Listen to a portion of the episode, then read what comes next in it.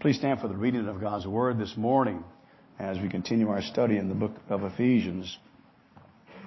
And we'll be looking at the second chapter of Ephesians and uh, be reading several verses, but the focus uh, this morning is going to be on uh, chapter 2 and verse 10. We'll start reading in verse 1 of Ephesians and read down through the 10th verse. Let's hear the word of the Lord.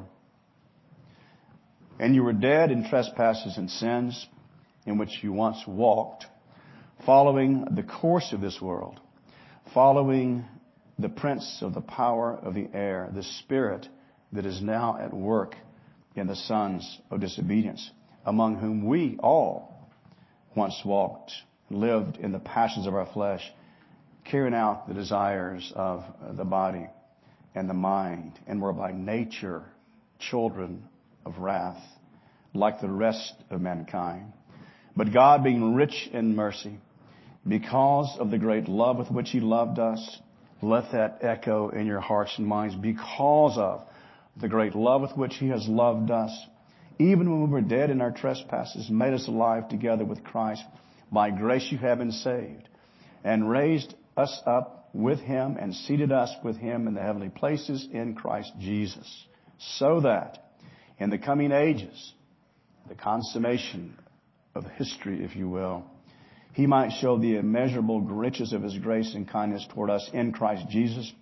For by grace you have been saved through faith and that not of yourselves. It is a gift of God, not a result of works, lest anyone should boast.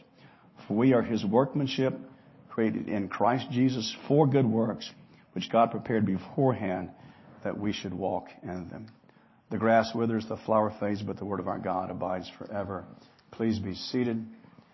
Let's go to prayer. Please pray for me as I would preach this text and pray for yourselves as you sit under the proclamation of God's holy word this morning. Let's pray.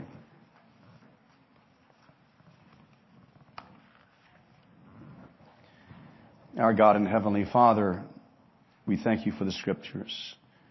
And we thank you, O God, that you have raised up sinful, broken vessels uh, to preach your word. For all are sinful and all are broken. And in spite, O Lord, of the condition of the one who brings forth the word, you have been pleased to call. You have been pleased to bless. You have been pleased, O God, to set this upon particular people for the purpose of proclaiming your word. So I ask, O oh God, that you would be with me. Give me, O oh Lord, the passion. Give me, O oh God, a sense of your presence with me and be with the congregation, that the minds would not drift here and there, that they would delight in hearing the gospel.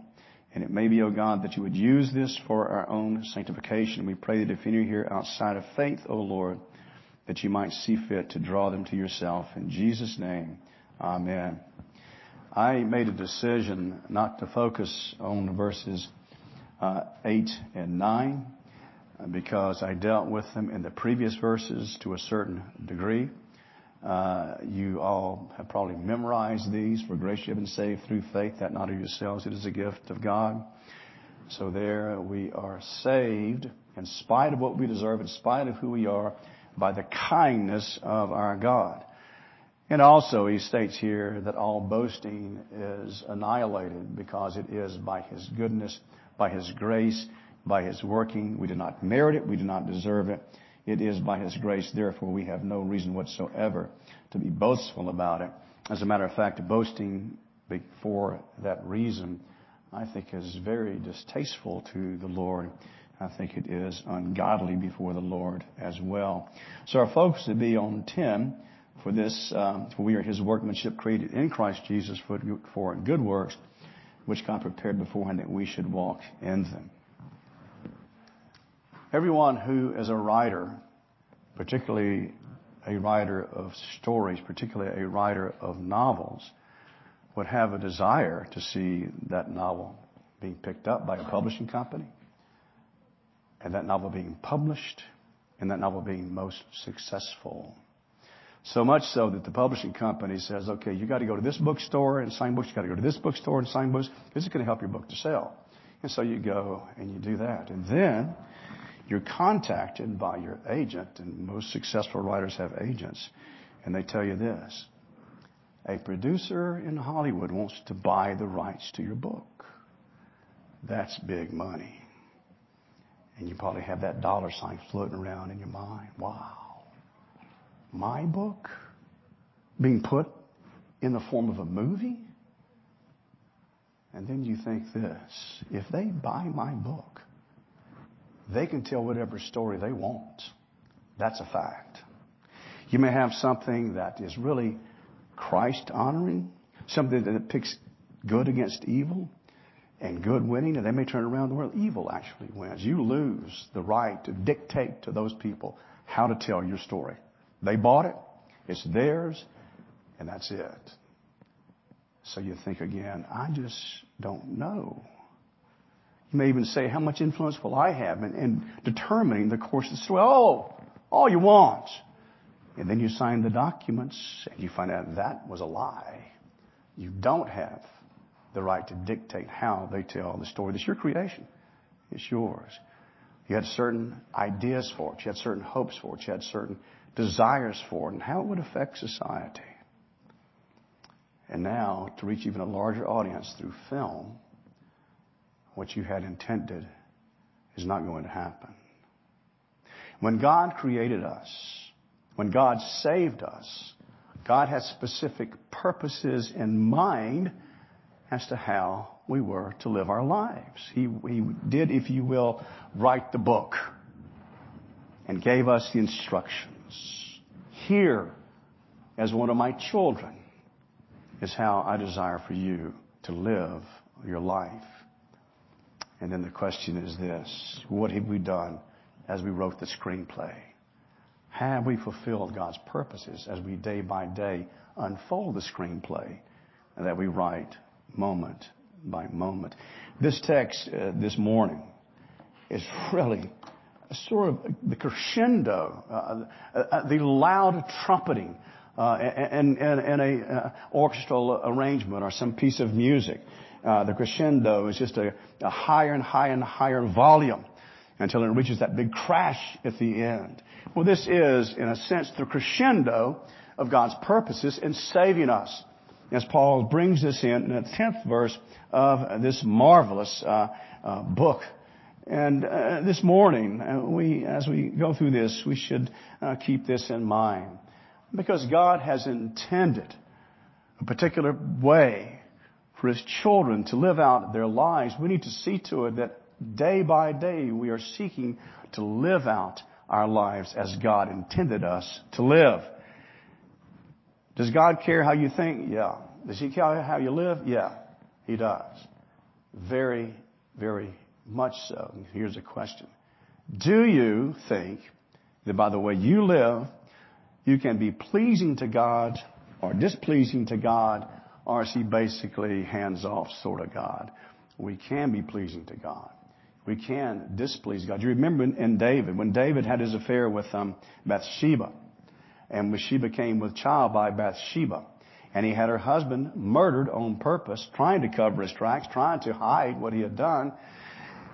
And then it all uh, came out. David expresses this. He knows that as he lived in the state of rebellion and hardness of heart, he knows that he was not pleasing to God. And you read that as you read Psalm 51 and Psalm 37, the penitential Psalms, he says that I lost the joy of my salvation, he says. Why? Well, because he had sinned a great sin before the eyes of the Lord and he did not repent. He had not said, I'm sorry. I was wrong.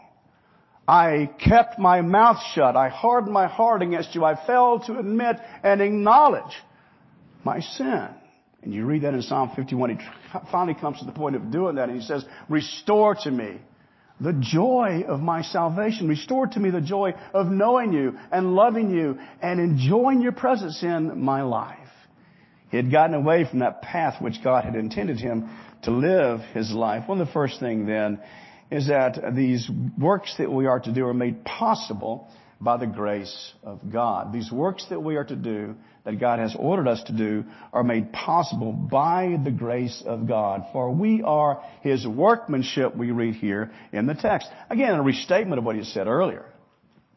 That as Christians, we are Christians by God's working, by God's grace, by God's invitation not by law keeping. The law was never ever intended to be a means of our salvation. As a matter of fact, it was intended to point out to us our failings, our shortcomings, our offenses to God. That's why the law is given to us.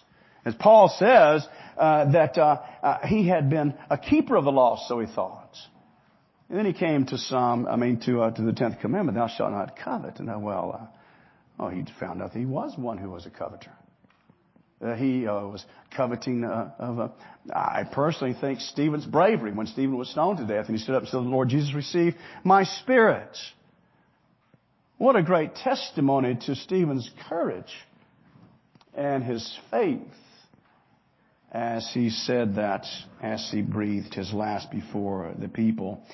So the law was not giving to save us. The law was given to drive us to the Lord at Jesus Christ. That is the purpose of it. And so it is that God works a change in the life of His people.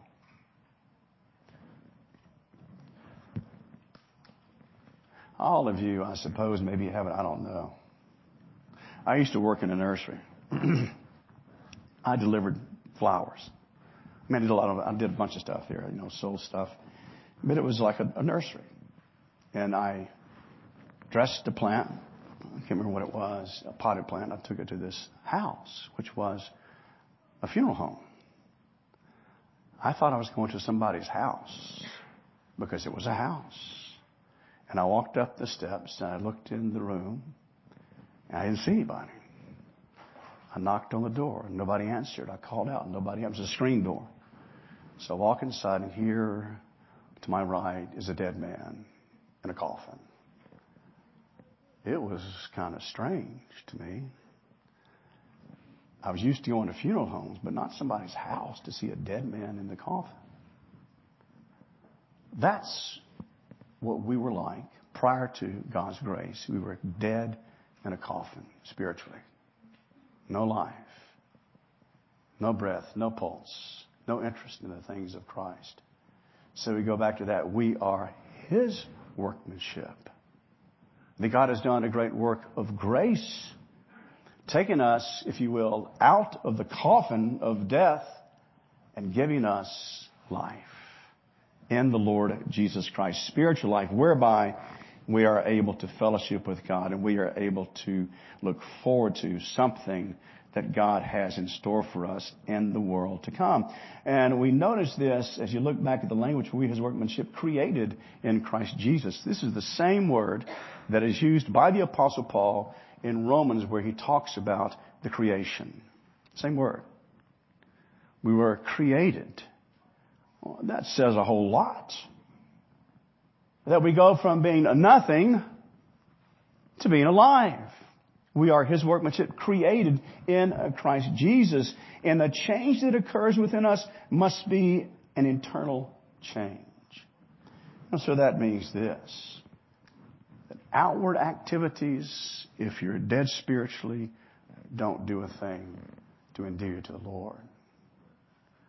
Not going to worship, not reading your Bible, not spending time in prayer, not swearing off sugar, nothing because it is an internal change that must take place only God can do that. We are His workmanship, created in Christ Jesus, so that change must be internal. It must be also something that is dramatic. It is a heavenly change. Nothing on earth can bring about that change, only the grace of God. It is a heavenly change, a work that God and God alone does. And it does bring us now to new devotions. That we have new commitments in our lives. That we have new interest in our lives as though who at one time were outside of fellowship with Christ to those who now are in fellowship with the Lord Jesus Christ. A radical change within. Let me read to you from uh, Corinthians and the, um, uh, the fifth chapter. I hope it's the fifth chapter.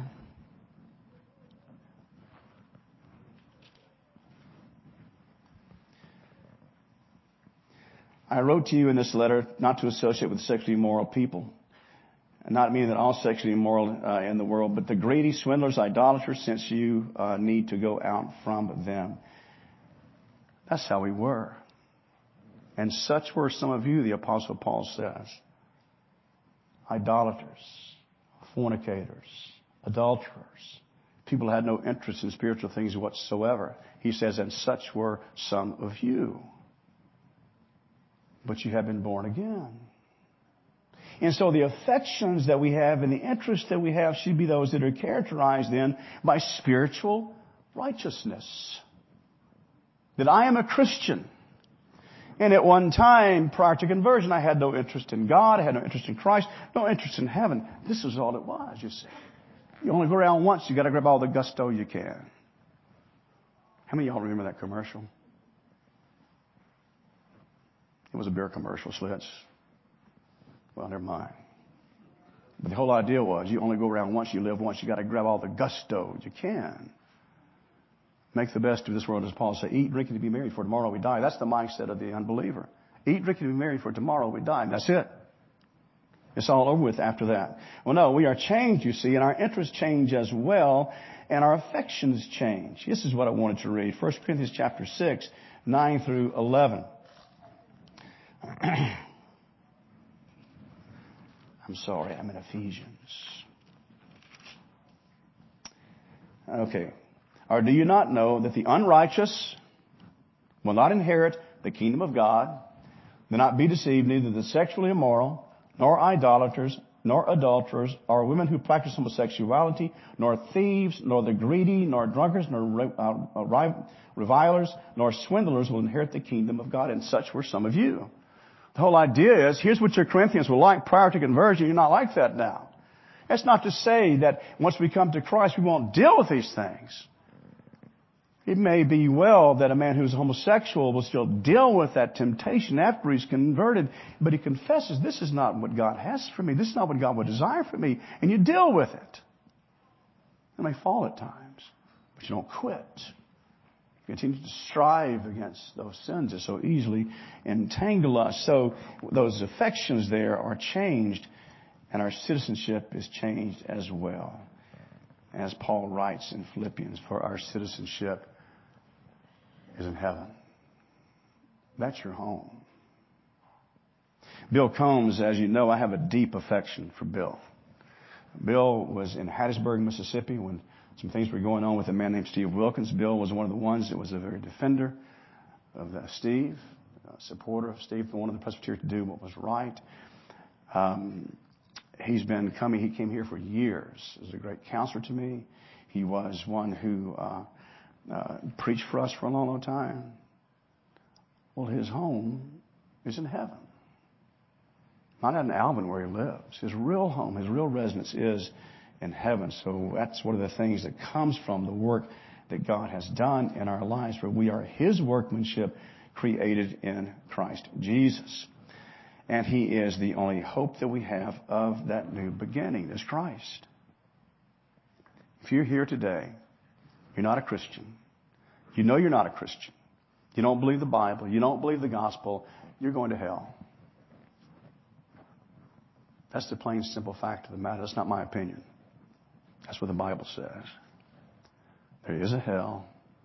And if you die in unbelief, I don't care how nice you are, I don't care how well you're thought of by your friends, if you're a member of the Chamber of Commerce, if you're a who's who, whatever the case may happen to be, if you're not a believer, if you're not in Christ Jesus, and you die, you're going to hell.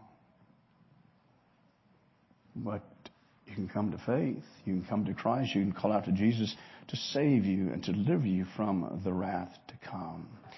So, that great change that takes place in us is one that is only done by the Lord Jesus Christ.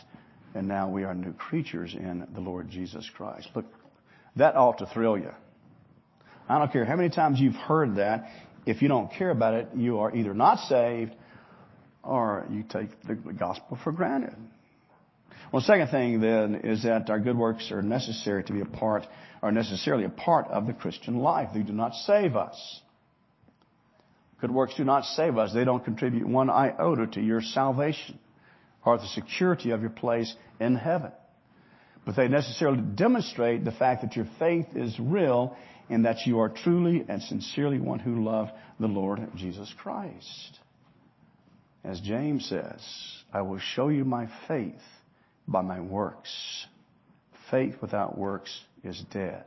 I will show you my faith by my works. In other words, if we are truly and sincerely converted, you will show it by the way that you are committed to serving Jesus. You'll show it. You will have an affection for the Lord Jesus Christ. You will have an affection for God's people as well. You'll have an affection for Scripture. You'll have an affection for the proclamation of God's Word. All of these things. And I'm sure there are probably some Sundays when you get up, uh, when people get up, none of y'all, but when people get up and they say, I just do not want to go to, I, I like to say go to worship. Uh, go to church. This is the church building. We go to worship. We are the church. And so you get up and say, I, I was up too late last night. I forgot it was Sunday tomorrow. Happens every Sunday. And Saturday, every, after every Saturday comes Sunday. Well, I just was up too late last night. Party a little bit too long last night. Well, I'm going to watch it on TV. That is not pleasing to the Lord. I know there are occasions when we cannot make it. You're sick. But don't let it be because you forgot tomorrow Sunday and you stayed up till four o'clock in the morning having a good time. And therefore you can't drag yourself out of bed and come to worship. That should never be the case. This day for a Christian ought to be the highlight of his week. It really should. Because you're going to meet with God's people and worship your God. The God who loves you, the God who redeems you, the God from whom you will stand before at one time. My son Joseph told me he went to a worship service and there's a text in Corinthians that says, we must all stand before the judgment seat of Christ and give an account for the deeds done in the body, whether good or bad. The pastor skipped that verse. He said everything was okay until he got to that one verse. We must all, Paul includes himself, must, we must all stand before the judgment seat of Christ to give an account for the deeds done in the body, whether good or bad. He is our judge. But the wonderful thing is to know we will be standing before Him, though broken vessels and fallen in so many ways. We'll stand before our great God as those who are His children, as those for whom Christ died, as those for whom He absolutely loves more than we can ever think or imagine. So we are His workmanship created in Christ Jesus. It only comes through the Lord Jesus Christ. And that our great God would have us to do good works. I read about this, read some things. They boil down good works by obedience. In my opinion, if you have your little checkbook or a little marker you check off what you've done, you look at God's law, check, check, check, check, you really fail to understand the text.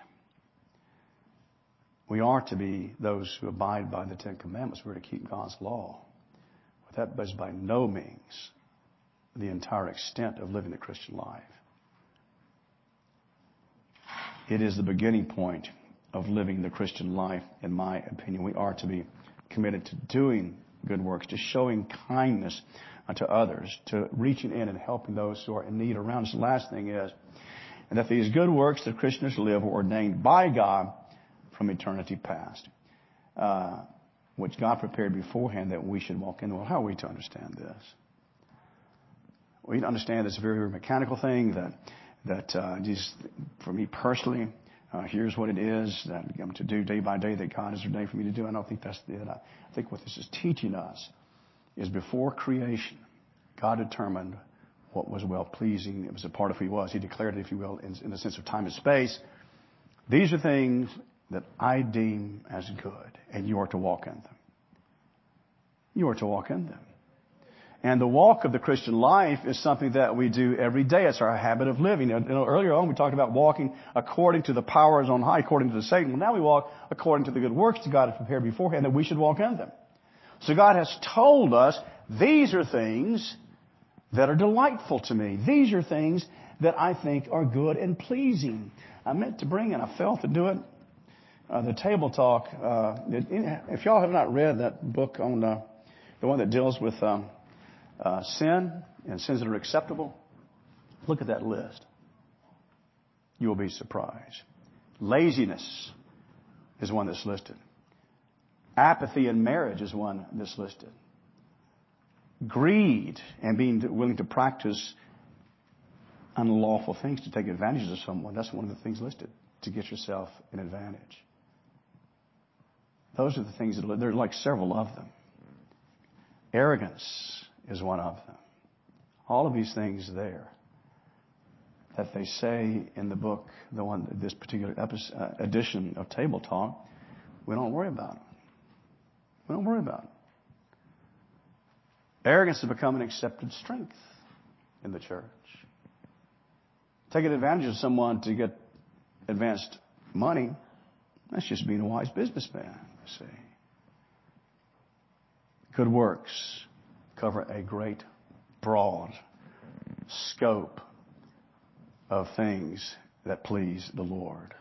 Not just, okay, I didn't practice idolatry today. I didn't take the Lord's name in vain today. And that's the other one, taking the Lord's name in vain. We do it so many different ways. So he's prepared beforehand that we should walk in them as his people. We are to abide by those things, and it is well pleasing to our Lord.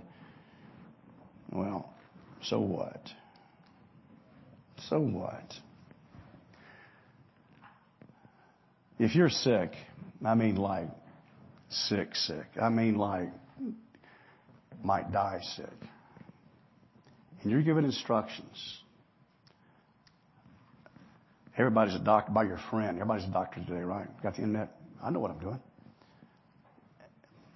So you have been given a protocol to follow. And you understand if you don't follow this protocol, you're not going to live. You're not going to live. You're going to die. And then you say, so what? It's too much trouble. I simply do not care about doing those things. And yet the end result of that is going to be disastrous.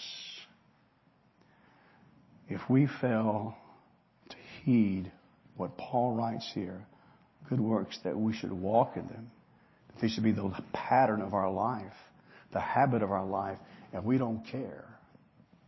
It's just too much trouble to be a Christian all the time. Then the results is going to be disastrous. It may be that you're a believer, and it may be that you kind of don't want such tight reins on your life. And what can be the result of that is disastrous as far as relationships, disastrous as far as your walk, disastrous as far as boldly facing death when it comes time for you to die. We are to walk in these things. And it is that they are pleasing to our Lord. Let me say this. This is the last word on this. God has given those who have children an opportunity. And it's brief. It is very, very brief. To teach them, instruct them, and to set before them a good example of what it means to be a Christian. Don't forsake that opportunity and that privilege. God's given them to you. They're your children. Teach them. God has given us this way to live. He would have us to walk in them. Things that before creation ever came, He has ordained that these things are good. And we should walk in them. And look for ways in God's providence how you may have to go outside of your comfort zone to help someone that is in need that you can help. And ask God to give you strength to do these things. Let's pray.